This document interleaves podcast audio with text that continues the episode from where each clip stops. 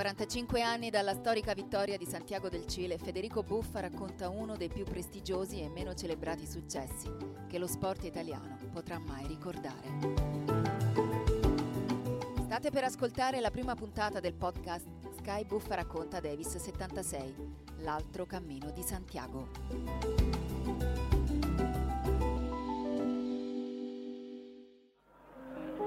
Compagni, lavoratori, studenti,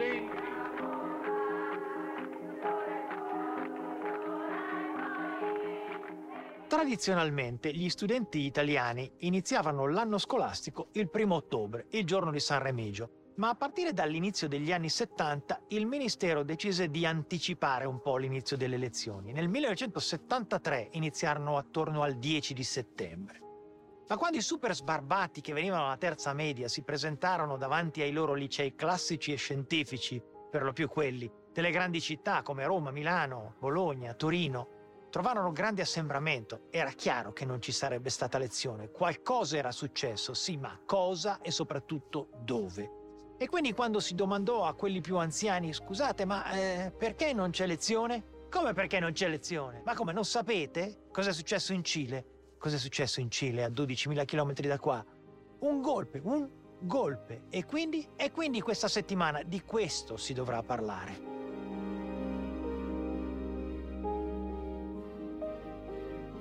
Ma cosa era realmente successo in Cile? Facciamo un passo indietro. Nel settembre del 1970, col 37% dei voti, era stato eletto come presidente cileno Salvador Allende, il primo presidente della storia del Sud America con dichiarate ambizioni socialiste. Tra i suoi primi provvedimenti, quello di nazionalizzare l'industria del rame, il Cile era ed è il primo produttore mondiale che gli garantì più nemici di quelli che già aveva. Era un uomo che era cresciuto a Valparaíso, anche legato a circoli anarchici e in tasca aveva sempre una frase che arrivava dal maggio parigino. Siamo realisti, chiediamo l'impossibile. Le sue idee erano idee difficili per l'epoca, soprattutto in quella situazione. Nel penultimo giorno di giugno del 1973, il tenente colonnello Roberto Soper decise di provare a fare una sorta di prova di golpe 16 carri armati si muovono nel centro di Santiago. È in corso El Dia del Tanquetazo. Tanque in spagnolo vuol dire carro armato. Quei 16 si muovono però nel traffico di Santiago, si fermano ai semafori rossi, addirittura uno di questi carri armati va a fare benzina, il pieno, e pagano pure, eh? Immaginatevi il gestore della pompa di benzina che li guarda e chiede «Todo bien?» Non tanto, perché arrivati davanti al palazzo presidenziale, che già allora si chiamava La Moneda, cominciarono a sparare. Furono 30 minuti da incubo con la gente che non capiva cosa stesse succedendo. Dopo quella mezz'ora, il capo dell'esercito, il generale Carlos Prats, uscì di persona dalla moneta. Si presentò davanti ai carri armati e fece un gesto molto chiaro. O mi sparate, oppure magari vi girate e tornate da dove siete venuti febbrili trattative finché il tenente colonnello Soper decide di ripiegare. Prats rientra all'interno della moneta. È accolto come un autentico eroe e c'è un militare che si felicita più degli altri, gridando le parole che il generale Prats diceva sempre. Vedete, l'esercito pensa ma non si esprime. E quell'uomo non la smetteva di complimentarsi. È così che si difende la democrazia in questo paese. Si chiamava Augusto Pinochet.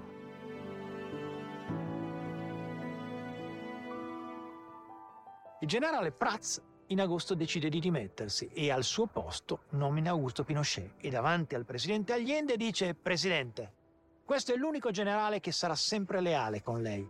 Questo glielo posso garantire. Si fidi di Augusto Pinochet. Las Fuerzas Armadas y Carabineros de Chile declaran, primero, que el señor presidente de la República debe proceder a la inmediata entrega de su alto cargo a las Fuerzas Armadas y Carabineros de Chile. Firmado Augusto Pinochet Ugarte. È un giorno memorabile della storia del Cile. Salvador Allende ha avuto dai generali golpisti la possibilità di andarsene subito in esilio, rifiutata, e lui Potrebbe chiedere una tregua ai golpisti e far sì che i suoi uomini che sono asserragliati nella moneta con lui abbiano un salvacondotto, ma tutti quanti rifiutano. E quindi alle 9.10 del mattino il suo commiato, su Radio Magallanes, dove dice sostanzialmente questo. C'è la possibilità che ci sparino addosso. Ma io vorrei dirvi una cosa importante. Perlomeno con questo esempio, noi stiamo provandovi a dire che in questo paese ci sono uomini che eseguiranno le loro funzioni sino in fondo. Morirà suicida pochi minuti dopo indossando un improbabile elmetto e con in braccio una K-47, il fucile automatico sovietico che gli aveva regalato Fidel Castro.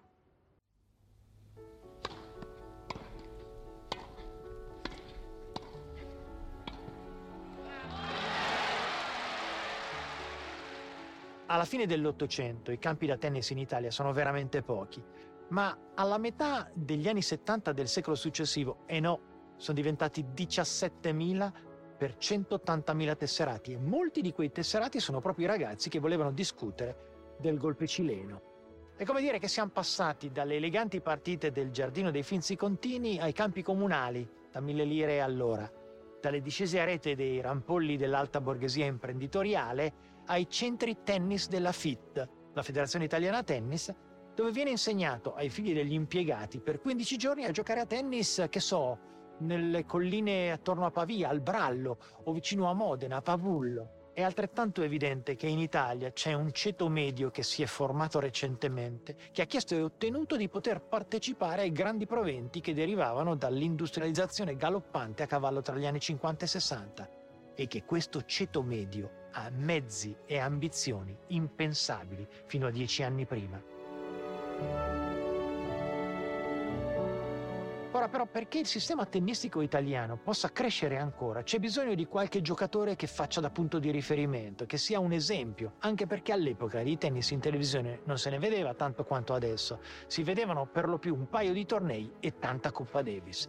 Ma c'è quel ragazzo, è come se c'è, si chiama Adriano Panatta, è un romano, è di bellissimo aspetto, ha il broncetto alla Lendelon che funziona e gioca divinamente a tennis.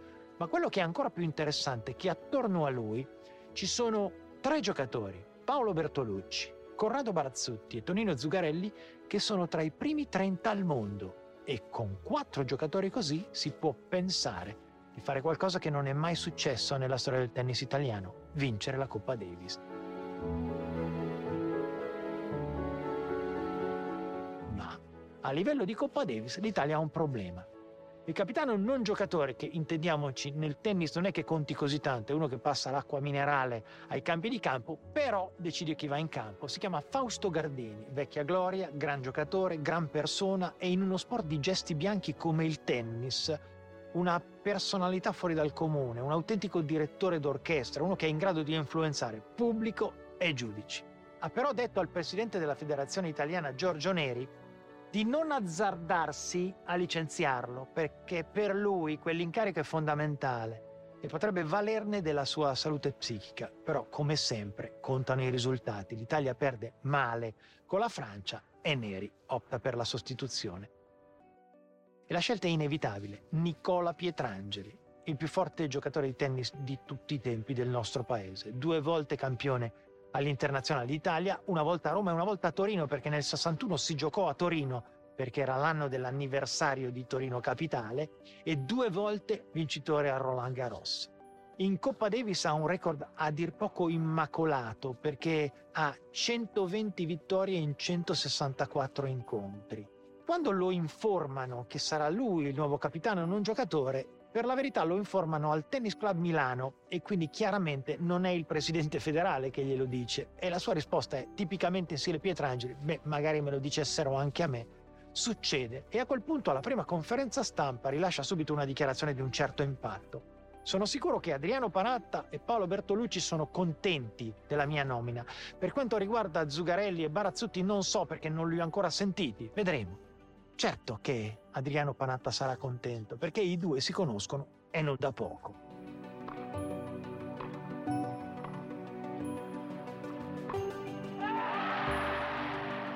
Nicola giocava spessissimo al tennis club dei Parioli, il cui custode era un certo Ascenzio Panatta. Ascenzio era un nome che si dava nel Medioevo a chi era nato nel giorno dell'ascensione e poi dopo è diventato più comune. Un giorno Ascenzio Panatta disse a tutti i giocatori del circolo che gli era nato un figlio, ma non disse neanche il nome, per cui quel figlio, che si vedeva ogni tanto, era Ascenzietto. E Ascenzietto era spesso con le mani sulla rete.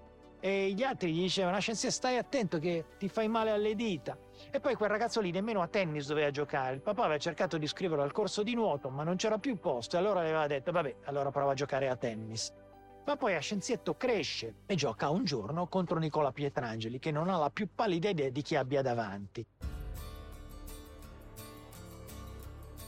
È una partita che inizia bene per il giovane Panatta perché gioca tante belle palle corte, finché al cambio di campo Nicola Pietrangeli gli fa notare che guarda che le palle corte le ho inventate io, vero, tant'è vero che una rivista americana aveva definito la sua palla corta insieme a quella di Drobny la migliore del mondo. Pietrangeli vince e a fine partita, quando ci si stringe la mano a rete, il giovanetto dice e mio padre si raccomanda tanto di salutarlo. E chi è tuo padre? Ascenzio Panatta. Ma che tu sei Ascenzietto, quello che stava aggrappato? Sì, sono Ascenzietto. Ma nel 1970 e nel 1971, alla finale degli assoluti italiani, l'incontro è tra Ascenzietto e Nicola Pietrangeli.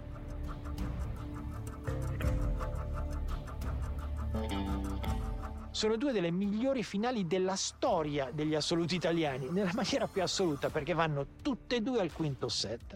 E nel secondo caso Nicola ci teneva tanto, ma vince sempre 6-4 a Scienzietto. Da lì si conoscono e da lì creeranno un rapporto molto particolare. Per qualche anno saranno anche compagni di doppio. La storia della Davis italiana del 1976 comincia quel giorno.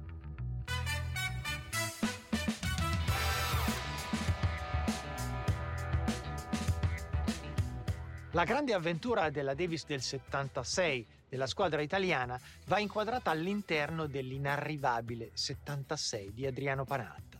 È il miglior anno della sua carriera, sarà costantemente al quarto posto del ranking mondiale. Vince Roma e Parigi, ma sono due vittorie diverse. Cominciamo a partire da Roma. Sinceramente, è abbastanza evidente che per gli avversari di Adriano giocare al foro italico contro di lui è come andare a giocare contro il Boca Juniors a Bombonera. Il pubblico è di ispirazione calcistica, non sono quelli che a Wimbledon vanno a mangiare le fragole con la panna. No, per niente.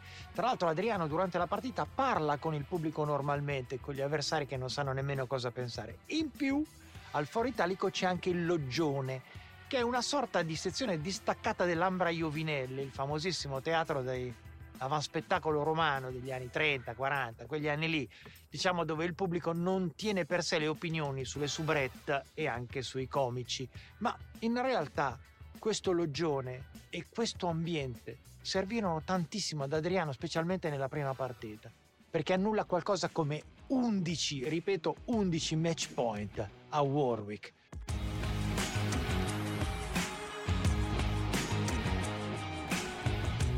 ma in quel torneo, che lui giocò ovviamente benissimo, la partita finale era complicatissima perché era contro Guillermo Villas. Guillermo Villas tra il 73 e il 77 è stato il più continuo giocatore del tennis mondiale. Incredibilmente non è mai stato numero uno, era quasi sempre numero due, ma poi ha fatto addirittura causa all'ATP perché non era possibile che lui non fosse almeno per qualche periodo considerato il numero uno. In finale però ancora una volta Adriano, anche di fronte a un giocatore così, vince bene in 4 set. Ma io pensavo di giocare bene, ma vincere mi viene da ridere. Perché? Ah, no, perché? Eh no, perché sai, primo turno 11 match point, Roma non si vinceva mai. Forse è la più bella vittoria della tua carriera. Senz'altro. Parigi è un'altra cosa, non c'è l'Ambra Iovinelli, c'è un altro clima, lui gioca una prima partita al limite, ancora una volta sta per uscire, perché incontra un cyborg cecoslovacco, un certo Hutka, che serve di sinistro, gioca di destro e poi ha un rovescio bimane. Ha una palla match e Adriano gliene annulla con un colpo dei suoi, con un tuffo che sinceramente può fare un giocatore che è in un momento di grandissima ispirazione. Ma il match dei match è contro Bjorn Borg. Bjorn Borg a été sévèrement marqué par les efforts consentis au cours de ce match. et il n'en est probablement pas encore remis au tour suivant. Son quart de finale contre Adriano Panatta. Björn Borg non c'entra col resto del tennis. Non ha nulla a che spartire con gli altri giocatori. È arrivato nel grande tennis nel 71, ma già due o tre anni dopo vinceva sulla terra rossa più o meno quando voleva. In Inghilterra, a Wimbledon, era soprannominato Borgasm perché le ragazze inglesi lo trattavano esattamente come qualche anno prima trattavano i Beatles, con lo stesso trasporto. Dentro è un vulcano, ma ti fa vedere solo quello che vuole lui. Dice Nastase, che era il più grande fantasista dell'epoca, se anche mi fossi tirato giù i pantaloni, lui non avrebbe battuto ciglio e poi giocare contro un muro, alla fine vince sempre il muro, ma contro Adriano no.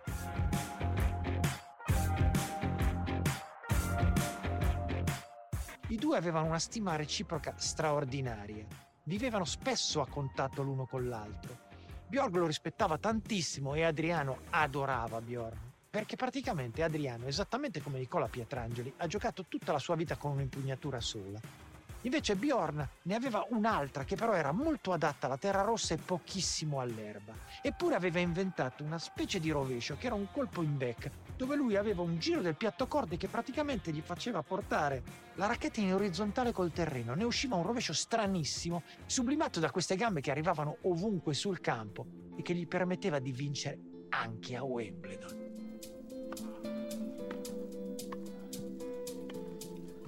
È buono il passante, in ginocchio.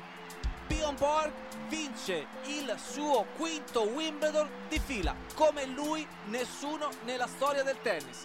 È facile per un tennista andare da un lato all'altro del campo, ma è difficilissimo muoversi avanti e indietro e Bjorn occupa il campo in maniera eccezionale. Eppure Adriano continua a giocargli la palla dove Bjorn fa fatica. È il match della vita. Prima del match storicamente tra di loro avevano un piccolo siparietto. Dai, fammi divertire questa sera, eh? Dai Adriano. Tranquillo Orsetto, ti faccio divertire. Ed è in fondo quello che lo ha battuto più spesso.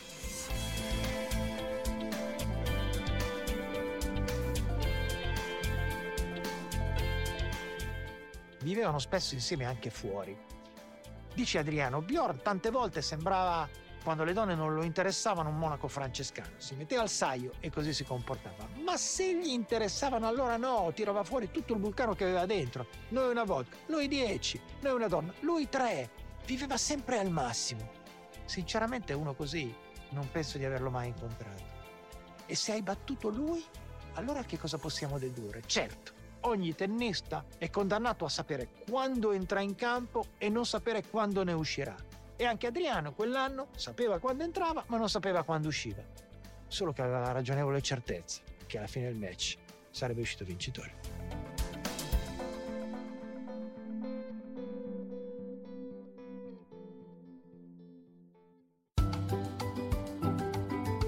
Sky Buffa racconta Davis 76, l'altro cammino di Santiago, un podcast di Sky Sport in quattro puntate per raccontare la vittoria azzurra della Coppa Davis del 1976, l'unica conquistata dall'Italia dal 1900 ad oggi. Da ascoltare su skysport.it e sulle migliori piattaforme in ogni momento della tua giornata.